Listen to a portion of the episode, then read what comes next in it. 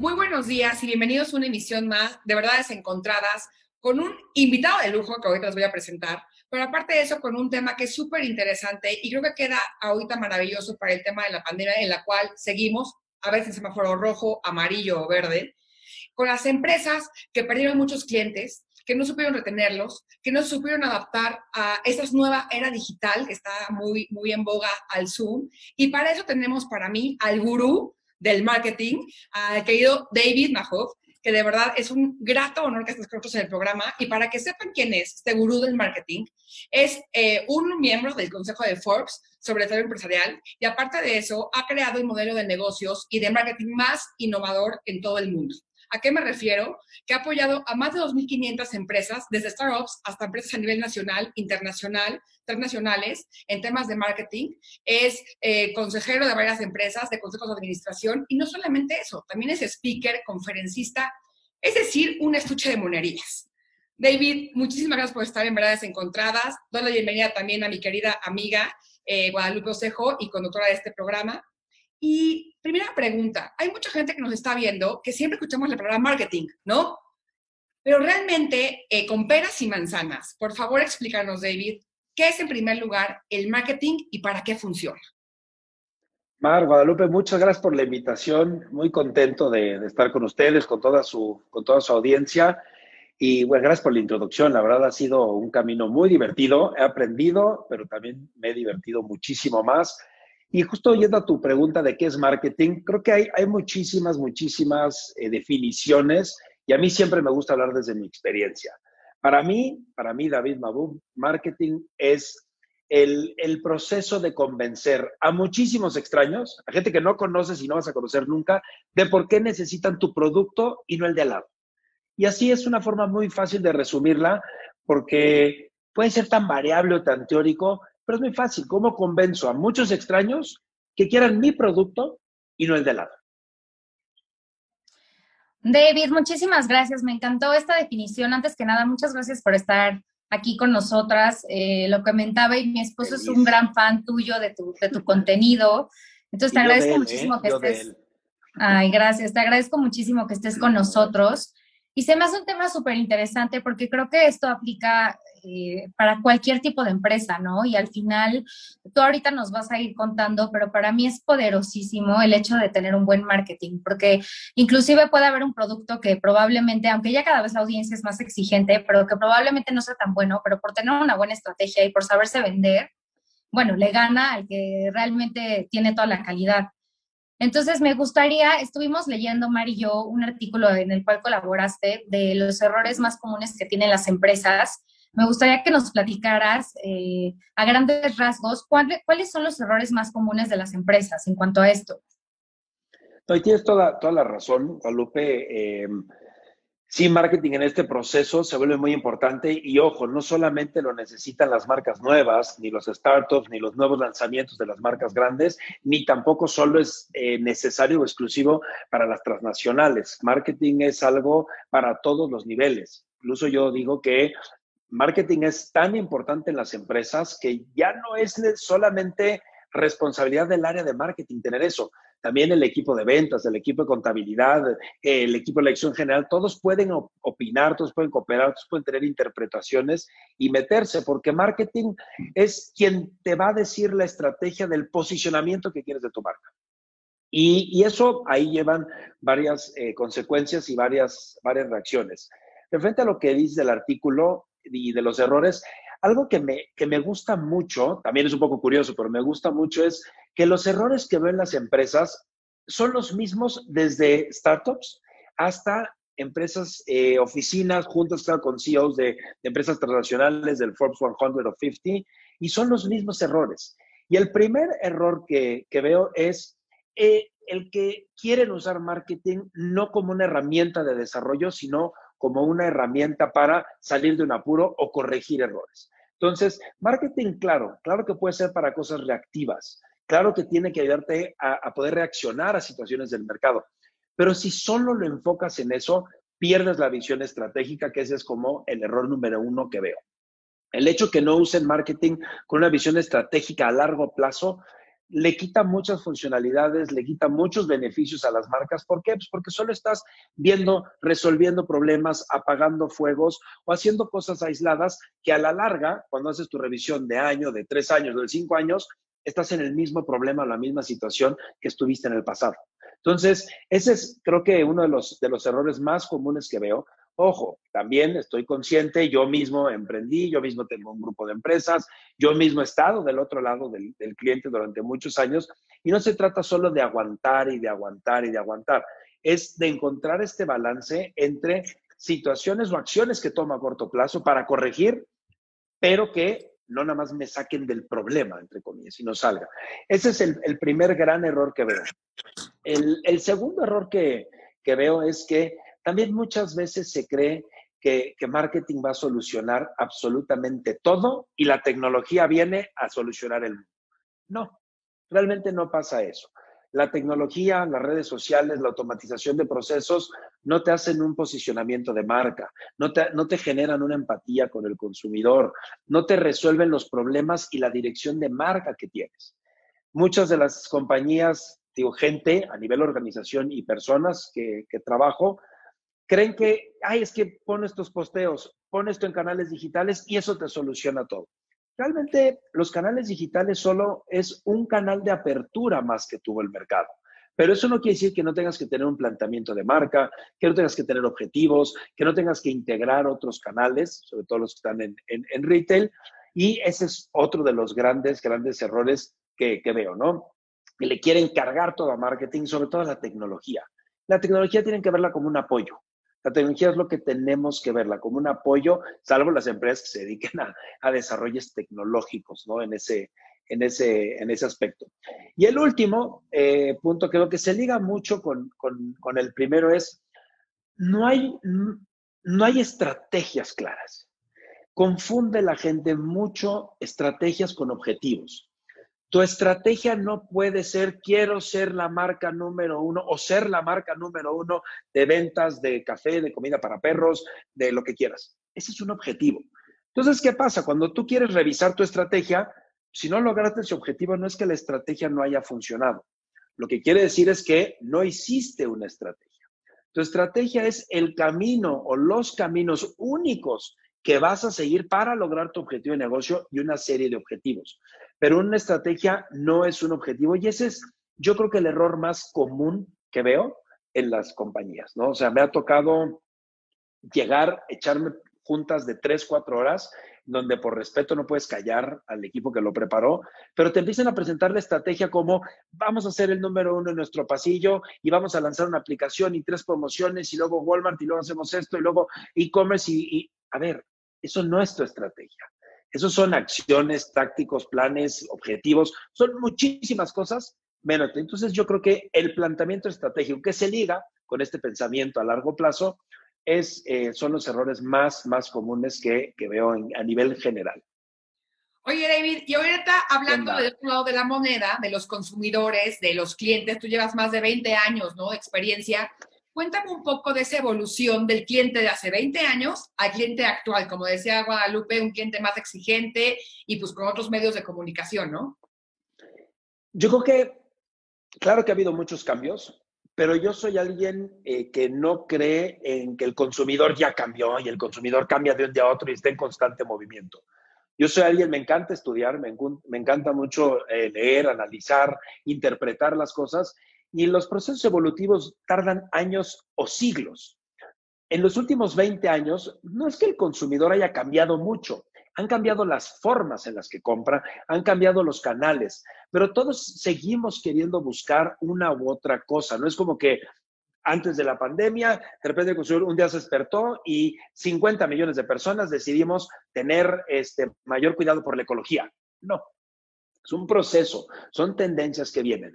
Lo que sí he visto de cambio y un poco lo que, lo que dices, Mar, es antes las marcas educábamos a los consumidores. Lo que la marca decíamos, los consumidores lo tenían, entre comillas, que creer o lo creían.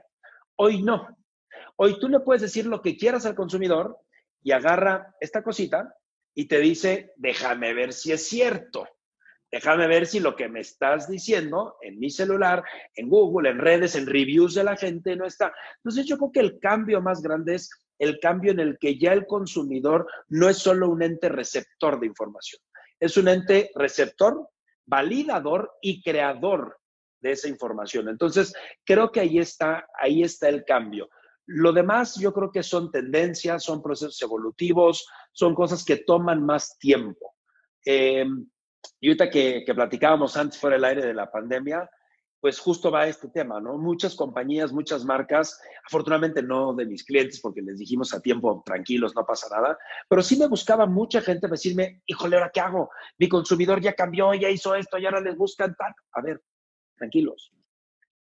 El 17, 19 de marzo que nos mandan todo el mundo a casa, no es como que el 20 de marzo se despertaron estos 30 millones de mexicanos o del consumidor y dijeron, ya el mundo, no, no pasó así que sí, que sí es importante, pues irte adaptando a estos canales, a estos esquemas. Y la pandemia que nos trajo, y lo he sostenido, y tengo estudios que hemos hecho en el área de Business Intelligence, que la pandemia no trajo ninguna tendencia nueva, solo aceleró tendencias que ya venían. No es nuevo el comercio electrónico, no es nuevo el delivery, no es nuevo eh, que tengas interacciones decentes deja tuya buenas, decentes en tus plataformas. No es nuevo que la gente quiera ser más sana, que tenga una conciencia del cuidado personal. No es nuevo que la gente tenga estos procesos de introspección y buscar marcas con mejor causa. Eso no es nuevo.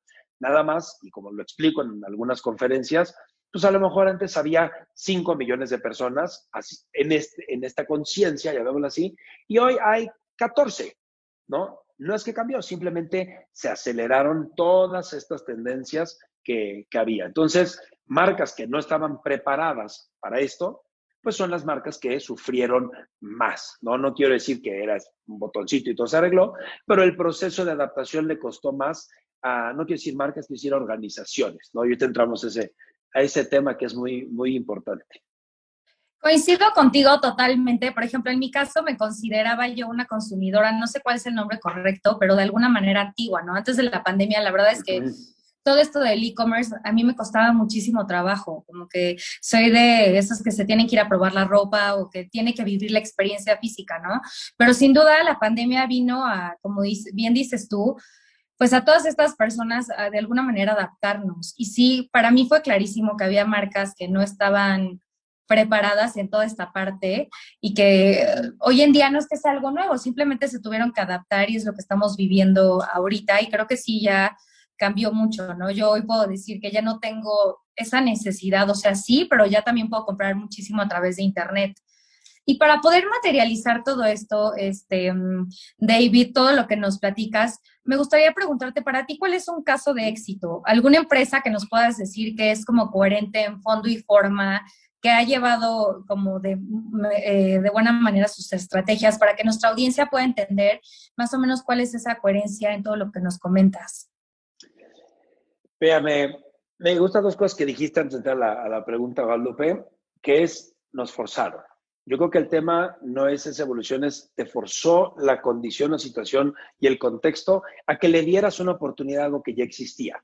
Desde la confianza transaccional, que es una de las razones número uno en México, por lo cual la gente no le gusta comprar, porque tiene miedo de, me van a clonar mi tarjeta, me van a hacer un mal cargo, cómo sé que sí, cómo sé que no, porque a ver, yo puedo hacer una página, poner 70 sellitos de que trusted y pero siguen siendo fotos, siguen siendo imágenes. Entonces, eh, creo que todo ese, ese proceso que tú viviste, que lo viviste en un, en, un, en un periodo, en un lapso bastante corto, pues hay gente que sigue viviendo eso y te puedo asegurar, te puedo firmar y apostar lo que quieras, que en el momento que tú te sientas cómoda, por las razones que sean, vas a regresar a probarte la ropa.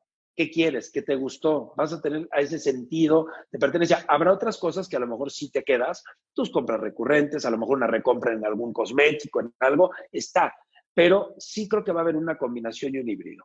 En ese aspecto, no me encanta usar marcas eh, globales porque pues, es muy fácil hablar de, ellas, pero para, el entendimiento general de la pregunta que me haces, yo creo que Amazon es una de las mejores em, ejemplos de cómo se comportó en la pandemia. Si bien por un lado Amazon se vio directamente eh, pues beneficiado, no quiero decir que, que, la pandemia fue algo bueno, no, obviamente no, pero fue alguien que se vio beneficiado. ¿Por qué?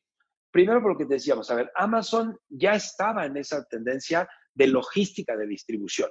Entonces, para ellos fue un incremento de volumen y no el hacer una red logística de distribución, ni crear una interfase sencilla para poder transaccionar y tener un impulso, ¿no? Entonces, por ese lado me gusta mucho Amazon. Tuvo que evolucionar seguramente muchísimas cosas tecnológicas y de servicios y gente, que no voy a entrar en ese tema porque sé que es un poco controversial y estamos hablando del tema de marca, pero a mí que sí me gustó de Amazon uno, la comunicación, ¿no? Hablando de esta coherencia de fondo y forma. La comunicación que tuvieron, varios anuncios, varios programas, varios proyectos apoyando a empresas más chicas. Entonces, también ahí Amazon, creo que en cuestión de comunicación, no siento que se haya visto eh, agresivo en decir, pues no tienes otra opción, soy tu opción y te friegas, te guste o no, que no lo dicen, ¿no? Pero pudieron haberlo hecho. Segundo, creo que eh, mejoraron, hicieron muy bien sus procesos de distribución, muy bien sus temas de servicio al cliente, ya tenían buenas políticas ahí hechas e implementadas, pero nunca llegaron a ser, al menos en mi caso, en mi experiencia, nunca llegaron a ser invasivos. Incluso movieron el año pasado su Amazon Prime Day. Este año seguramente lo tendrán el mismo, el mismo, eh, el mismo día o periodo que, que originalmente lo tienen, pero creo que Amazon en temas generales lo hizo bien. En México creo que también los autoservicios en términos generales cumplieron bien. Si bien no tenían las mejores plataformas, eh, no quiero hablar de puntos específicos, pero sí trabajé con algunos de ellos, si bien no tenían la mejor plataforma, el mejor punto .com el punto para comprar, creo que trataron de hacer las cosas lo mejor posible sin llegar a un abuso, que claro que hay puntos este, o casos aislados para hacerlo, pero Yéndome a un ejemplo más chico, te puedo decir que muchas, muchas marcas de emprendimiento o marcas que eran chicas lograron tener este fondo y forma de manera espectacular porque estaba en su esencia. Lograron tener una buena base de mails, lograron tener una buena implementación de WhatsApp, para ciertos pedidos, fuera business o personal, lograron tener, no necesitar una aplicación tipo Amazon, lograron tener buen servicio en línea, lograron tener estos uno a unos. Entonces yo sí vi, me tocó de marcas que trabajan con, con nosotros, marcas que yo asesoro, que, que sí tuvieron este cambio bastante eh, sencillo y lo vieron en fondo y forma. Nada más que pues, son marcas que a lo mejor no toda la audiencia conoce y por eso pues, tampoco me gusta, me gusta usarlas porque pues, lo dicen, bueno, pues qué padre, pero ¿qué, ¿qué es eso, no? Oye, David, eh, vamos a hablar un poco de las pequeñas empresas. Yo tengo un grupo en Facebook hace cinco años, donde son 57 mil mujeres emprendedoras, empresarias, unas más chicas y más grandes, pero todas muy trabajadoras. Y ahorita que nos están escuchando, porque, porque sé que lo están haciendo, ¿qué les dirías cuando te digo, no tengo dinero, no sé cómo implementar una red de marketing, no tengo el, no, no tengo el budget ni la experiencia? Dame, porfa, para todas las mujeres y hombres que están empezando su negocio o que llevan años esos, dame tres, cuatro tips para, para poder mejorar sus ventas en temas de marketing. Venga, me encanta, me encanta, Mar, esta pregunta. El primero, el dinero no es limitante de las buenas ideas. No lo es, ¿no? Esto no cuesta. Cuesta que contrates a alguien que lo haga por ti, ¿no? La cabeza. Pero el que ustedes tengan eso, eh, no cuesta no se limiten, quítense ese bloqueo, el proceso creativo, el proceso de desesperación, quítenselo. Cuando dices, es que no, no, yo no puedo competir con tal marca, con tal, porque no tengo el dinero, tú mismo, misma te estás bloqueando. Entonces, primero, quítense la parte del dinero. Segundo, tengan la confianza que las empresas chicas, medianas, nadie, también las grandes, pero bueno, nadie conoce tu marca como tú. Nadie ten esa confianza de que tú conoces a tu audiencia, conoces a tu marca, y si eres una marca que dice que no tiene tantos recursos, seguramente tú haces tu propio community management, seguramente tú resuelves muchas dudas. Entonces, nadie conoce a tu audiencia como tú. Sabes que les gusta, sabes que te preguntan, sabes. Entonces, si yo sé que 10 cosas me preguntan y no cuesta nada pensar y tu experiencia está invertida en tu negocio, no te cuesta salida de dinero, pues entonces tú puedes generar contenidos para cumplir, para entender, para meter cuáles son esas 10 preguntas o contestar esas 10 preguntas que eh, pues la gente puede, puede llegar a, tener, ¿no? Entonces, ese es el segundo consejo. Y el tercer consejo, y el tercer consejo que les, que les tengo es que contraten a alguien con quien se sientan cómodos, cómodas, ya sea un asesor, sea un visor, perdón, es que entró, entró es parte de, de, nuestra vida. Entró, entró a saludar, saludar. Este, ahorita veo que, que, me ayuden con él. Eh, y el tercero es, sí contratar, a ver, si no quieren contratar una agencia, si no quieren contratar a alguien porque a lo mejor les cuesta mucho trabajo, sí contraten a las personas indicadas que puedan hacer lo que ustedes no. Si ustedes no saben diseñar, si ustedes no son creativos o creativas, solamente contraten a, alguna agencia, a lo mejor no un 360, un full-fledged que haga todo, pero sí contraten a alguien que les pueda ayudar con esas cosas o un mentor. También alguien, una voz externa, una voz tercera que les pueda ayudar con, con, esa, con esa parte. Muy bien, me encantan esos tres consejos porque en efecto justo esa pregunta la tenía yo muy presente, ¿no? Porque hay muchísima audiencia y muchísimas, inclusive de nosotros que hemos estado emprendiendo negocios y luego dices, ¿cómo priorizar? ¿Qué es lo más importante de implementar? Y a esto, David, por ejemplo, a mí me cuesta mucho trabajo todo este tema de las redes sociales ¿Qué, en qué, no sé si la pregunta esté bien en cuanto a porcentaje, pero qué tan importante hoy en día es que una empresa tenga bien ejecutadas sus redes sociales o si tiene o no, eso determina muchísimo eh, el tema de las ventas para toda la audiencia, porque hay mucha gente que, bueno, sin duda es el momento, ¿no? Ahorita todo este tema de redes, pero también hay muchas personas que justo están como en esta parte de agarrarle eh, la forma y como decías tú, no siempre se cuenta con el presupuesto para que una agencia te lo lleve. Ahí, ¿qué tan, honestamente, qué tan, eh, qué tan cierto es esto? Es muy cierto, pero quítenle el miedo, piérdanle el miedo. Los canales digitales, como les decía, vinieron a cambiar cosas, vinieron a abrir el panorama. Tú, ahorita que decías, a mí me cuesta trabajo, a ver, ¿te costó algo abrir tu página de Facebook de negocios? No. No. ¿Te costó algo poner un posteo? No. ¿Te costó algo poner un segundo posteo? No. ¿Te costó algo contestarle un mensaje a alguien que escribió en tu post o te escribió directo? No. Entonces, vean también los canales digitales, sobre todo las redes sociales, como un lugar, un mecanismo gratuito que tienes. Claro, hay componentes de inversión que ahorita los, los, platicamos, pero número uno es, es eso, ¿no? O sea, véanlos como canales que hoy son gratis. Antes tú, para que conocieran 10 personas, 10 personas, tu producto, tu mensaje, todo eso tenías que pagar de alguna u otra forma.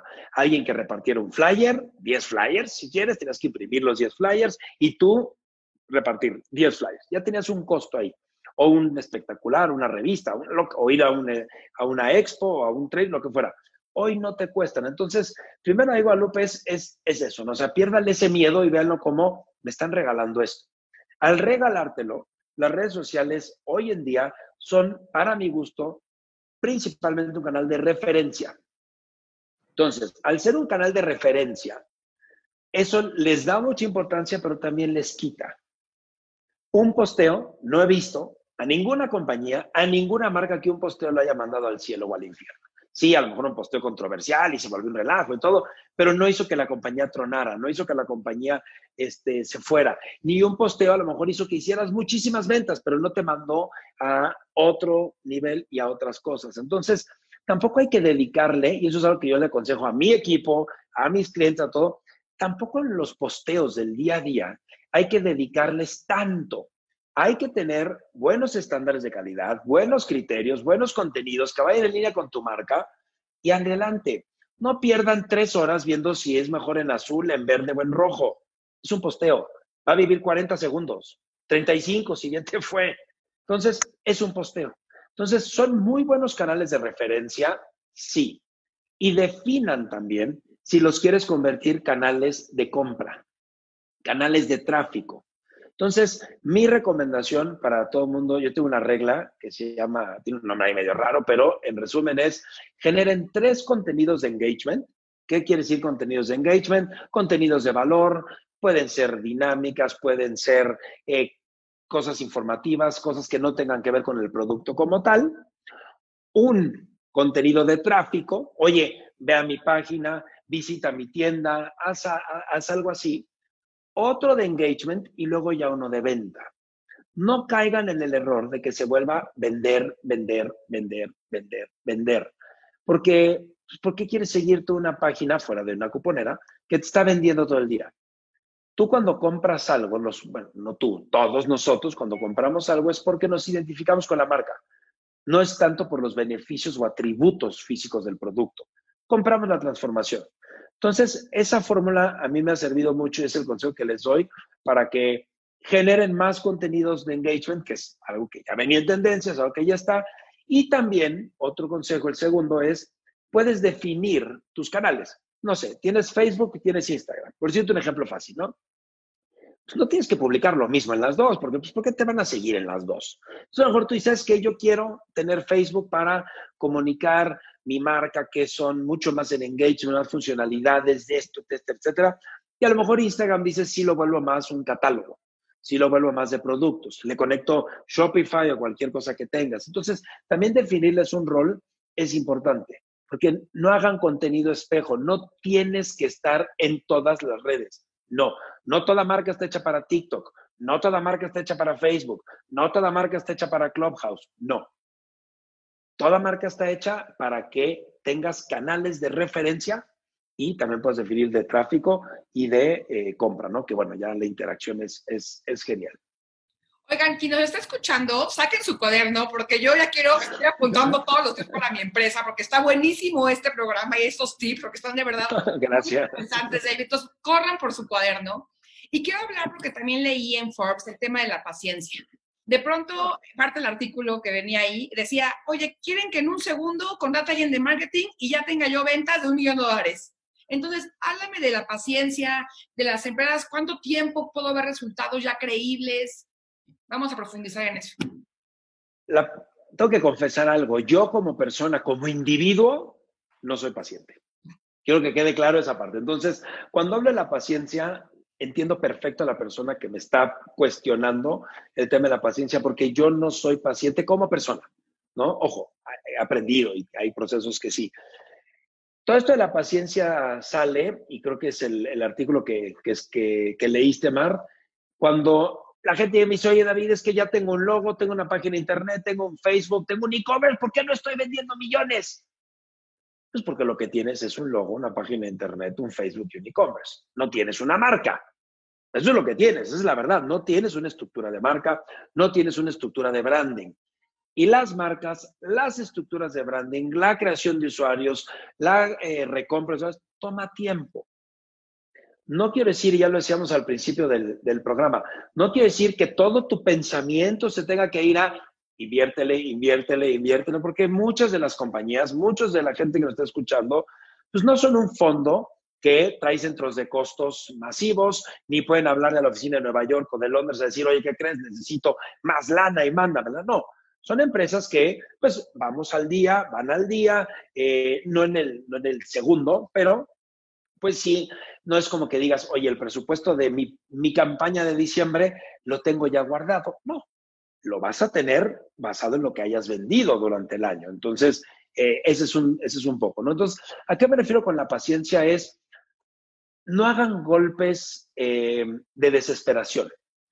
Y a mí me gusta comparar muchísimo marketing con las relaciones. Tengo conferencias, talleres, tengo todo de marketing, es como estar en una relación. Entonces, cuando estén en esa desesperación, es lo mismo. Cuando alguien está con ustedes, o cuando estás o conociste a, a una persona, pues de un día a otro, si esa persona hubiera llegado en ese en ese golpe de desesperación a decirte vámonos de viaje o hay que casarnos o algo así, oye, te conocí ayer o antier, apenas hemos ido al cine, no, espérame, ¿cómo que ya casarnos? ¿Cómo quiero ese viaje? ¿Cómo que eso? Ah, con las marcas es lo mismo. Y esa paciencia que me refiero no es espérate 10 años a ver resultados. Es no te saltes pasos, que la gente te conozca, que la gente entienda tus valores, que la gente te compre, no porque te haya comprado le quieras vender mañana en la siguiente el siguiente eh, producto que se llama upsell o cross No lo quieres hacer. Las cosas toman tiempo y generalmente las cosas toman más tiempo del que nosotros creemos. Y la maduración y posicionamiento de una marca toma tiempo. Y ojo, y ojo, y lo repito, Mar, no es espérense, tranquilo, no. Es dale el tiempo de maduración, no porque hayas contratado a alguien, una agencia, un grupo, una persona, oye, es que ya llevas tres semanas con eso, ya le hemos gastado 5 mil, 10 mil, 12 mil, el número que sea en campañas, ¿por qué no? Bueno, porque también los algoritmos de las redes y los canales digitales tienen su proceso. Si, si fuera tan fácil, pues que cobra Facebook, que cobra Google. También hay que entender que el negocio de los señores gigantes es pues que tú inviertas y vayas mejorando y mejorando. Entonces, eso es a lo que me refiero con, paciencia. No quiere decir no hagas esto, no hagas el otro, no te animes a un, piloto. Eh, si quieres una promoción, hazla, pero el posicionamiento de las marcas toma tiempo, al igual que una relación. Exactamente lo mismo. Tú no conociste a una persona y al día siguiente ya estabas en el cine y a los tres días o al mes ya te estabas casando y luego ya tenías... No, tomo tiempo, tomo tiempo. La confianza toma tiempo. Yo te voy a decir una cosa y es un ejemplo clarísimo y, por eso lo quiero compartir hablando de eso. Yo desde hace ocho años empecé a postear de mi inmobiliaria frases y cosas medio chistosas relacionadas con inmuebles y mucha gente me decía, ¿y por qué hablas de eso? ¿Y por qué posteas? Hace ocho años, ¿eh? Nunca, un día, ni un día he dejado de postear y les puedo decir que hoy en día mis mayores clientes y recomendaciones vienen de esos posteos, de que ya me posicioné en Facebook, en los grupos, en Instagram, lo sabe Guadalupe perfecto, pero fueron ocho años, ¿eh? Para lograr que hace dos ya estoy posicionada en este nivel. Pero fueron ocho años de postear diario y que a veces la gente, bájalos, qué flojera, mejor postea, ¿dónde estás comiendo? ¿Qué haces? Sí les digo lo que dice David es cierto, es, es paciencia, es perseverancia y les juro que sí funciona. Es un caso real. Y ojo, y eso no quiere decir que no hayas adaptado tus frases, que no hayas adaptado cosas. Claro que fuiste adaptando, simplemente en algo que viste que estaba funcionando, le diste continuidad. Y no te desesperaste en decir, hijo, le llevo dos semanas con eso y no he vendido el mundo. No, le diste el tiempo. Importante, algo que toda la gente que hace marketing, ya seas un emprendedor, emprendedora que lo haces tú solita, solito que haces todo, porque a veces así es, piérdanle el miedo a los números. No tienen que aprender a hacer ecuaciones diferenciales ni, ni integral, nada. No tienen que aprender a hacer eso, pero sí a entrar a estos canales digitales, que acabamos con Guadalupe de eso, perder es el miedo. La gente lo está viendo, le está gustando, lo están haciendo. Ojo, los likes no son significativos de venta. Un like no significa venta, pero sí son indicadores. ¿Cuánta gente entra a tu página? Google Analytics es una herramienta gratuita que está ahí, que te dice cuánta gente entró, de dónde vino, qué otras cosas les gustan, qué están viendo. Entonces, toda esta información que te ayude a ir tomando decisiones y lo que dice, no es ser radical ahí, es que llevo, no sé, estoy inventando, ¿eh? seis meses con esto y esta última publicación de esta última frase que puse, nadie le gustó ya, adiós las frases. No, no gustó esa frase. Ojo, piloten, también hagan pilotos, vean ideas, o sea, es, es muy válido hacer todo eso. Y los canales digitales, algo no funciona, le pones borrar y se acabó. No es un espectacular que pusiste la mitad de periférico que ya te fregaste. No funcionó, a ver, pues ahora háblale a alguien, que alguien, que alguien que lo baje. No, no saben, hay que tener cuidado, pero no hay que tener miedo. Me encanta, David, y me queda el saco en varias este, cosas. Emma lo sabe, también soy emprendedora de varios negocios y muchas veces es esta parte, ¿no? Que quieres resultados rápidos, pero al final la paciencia siempre trae frutos. Y me gustaría como tres puntos para estas empresas que van empezando. Ya dijiste algunos, pero para anotar tal cual, antes de, cuando estamos en una planeación, creo que es importantísimo porque luego desvías tus prioridades, ¿no? Monetarias en otro tipo de cosas, no sé, se me ocurre ahorita en decir, no, tengo que contratar a alguien, este, no sé, o tengo que tener un espacio de oficina, cuando realmente ahorita ya puedes trabajar todo desde casa. Entonces, ¿qué puntos serían antes de empezar eh, una empresa en la cuestión económica que tú dirías, esto sí es prioritario para que inviertan y no se desvíen? Es una gran pregunta y fíjate que no me la hacen tan seguido. Me gustaría que me la hicieran más. Número uno, yo les diría, aprendan desde el día uno a diferenciar entre lo urgente y lo importante. Todo creemos, cuando estamos empezando con somos emprendedores, con esta gran pasión, con estas ganas de cambiar el mundo, de hacer una diferencia, que todo es urgente y que todo es importante. Entonces, ahí es donde empieza ese, ese punto. Y esta parte que dices, Guadalupe, fíjate que es curioso. Yo estos bandazos, estas presiones, las veo más en los grandes corporativos, en las grandes marcas, que el director general, la directora general tienen presión global, tienen algo, y se le presenta un PowerPoint increíble al equipo, el plan anual, por llamarle una cosa, y ellos son los primeros que dicen, oye, pero ¿qué onda? ¿Cómo va esto? ¿Cómo va el otro? Y ellos son los primeros, las primeras que dan los bandazos.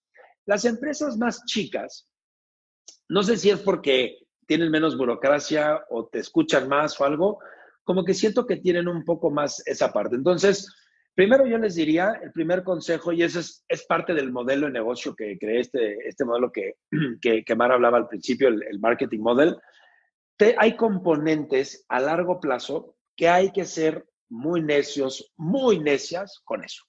Y hay componentes que hay que ser muy flexibles.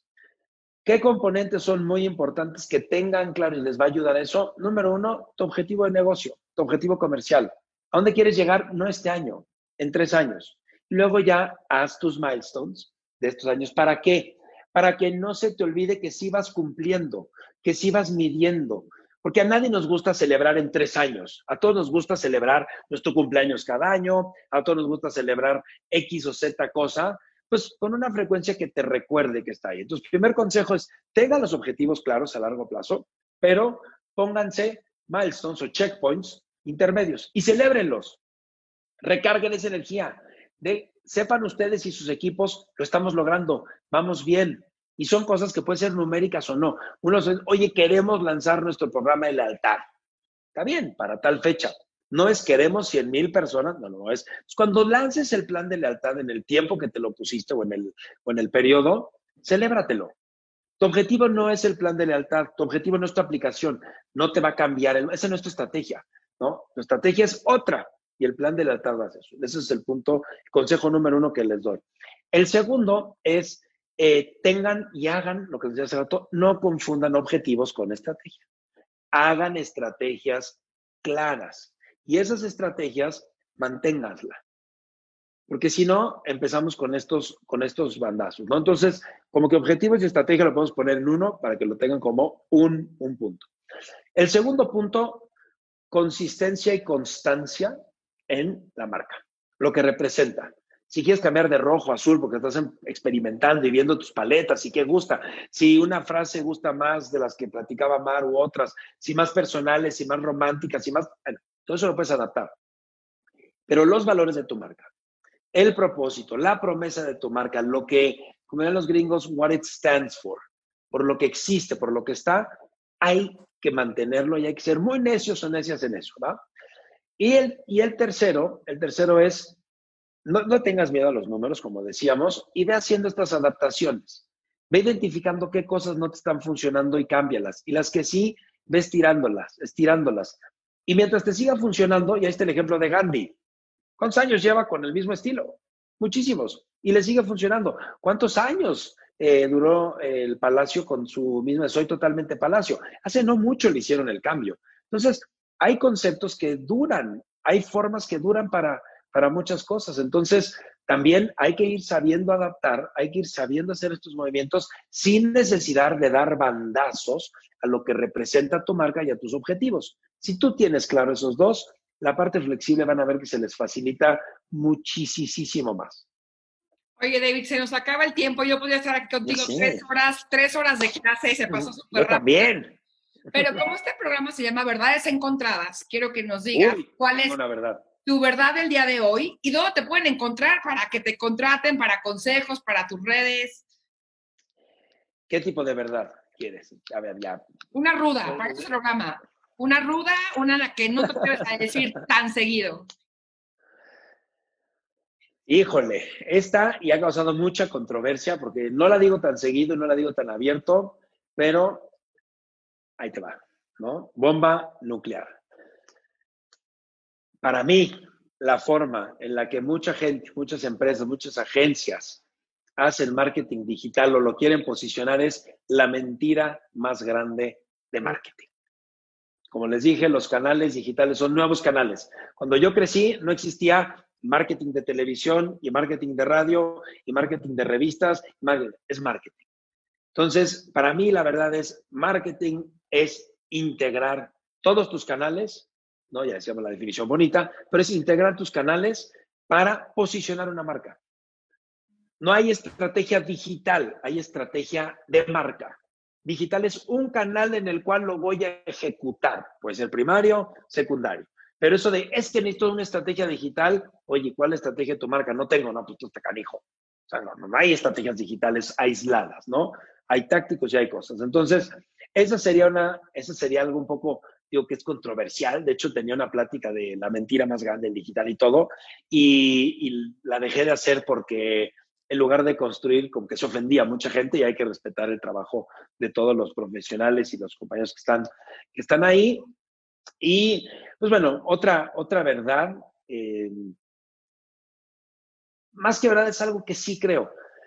Marketing no es la solución de todos tus problemas como marca, pero sí puede llegar a solucionar el 80% de los problemas que tiene una marca, fuera de los financieros, de los, de los P&Ls, de eso, pero Oye, es que no nos da el margen. Está bien, el problema es financiero, pero marketing puede hacer que posiciones tu marca lo suficientemente arriba, que la gente tenga un willingness to purchase, un willingness to buy tan alto que el costo que tú necesitas meterle sea lo suficientemente atractivo para que la gente lo pague y se vaya contento, ¿no? Y no esté en eso. Entonces, marketing sí puede arreglar, yo creo que el 80% de los problemas que tienen las marcas, y en algunos casos las, las organizaciones. Eso es, esas son mis, mis verdades. Ténganle confianza y no le tengan miedo. Se los juro, todos hacemos marketing desde somos chiquitos, desde cómo te vistes, cómo hablas, cómo convences a tus papás por un permiso, cómo sacas todo eso. Eso es marketing, eso es vender, eso es estar todos, todos unidos.